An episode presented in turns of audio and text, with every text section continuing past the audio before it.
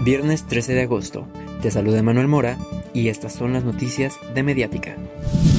Este jueves se reportaron 103 casos nuevos de COVID-19 en Uruapan, lo que suman en total 731 casos activos, extreme medidas sanitarias y contribuye a disminuir la cadena de contagios. Se rehabilitó la red de alumbrado público en el parque urbano La Cedrera, como parte del plan de la Secretaría de Seguridad Pública, Tránsito y Vialidad Municipal con el fin de promover áreas para el desarrollo de actividades que fomenten la convivencia y la recreación. La tarde del día de ayer se llevó a cabo la segunda reunión de las comisiones entrega-recepción de la Administración Municipal de Uruapan. Por el bien de todas y todos los estudiantes, el Gobierno de México anunció el día de ayer que es oficial el regreso a clases presenciales el próximo 30 de agosto.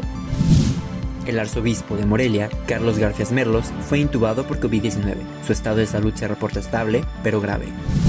El DIF municipal de Uruapan, junto con la presidenta honoraria Anaí Pulido, hicieron entrega de becas del ramo 33 a sectores vulnerables. Mediática. Soy Emanuel Mora. Que tengas un excelente fin de semana.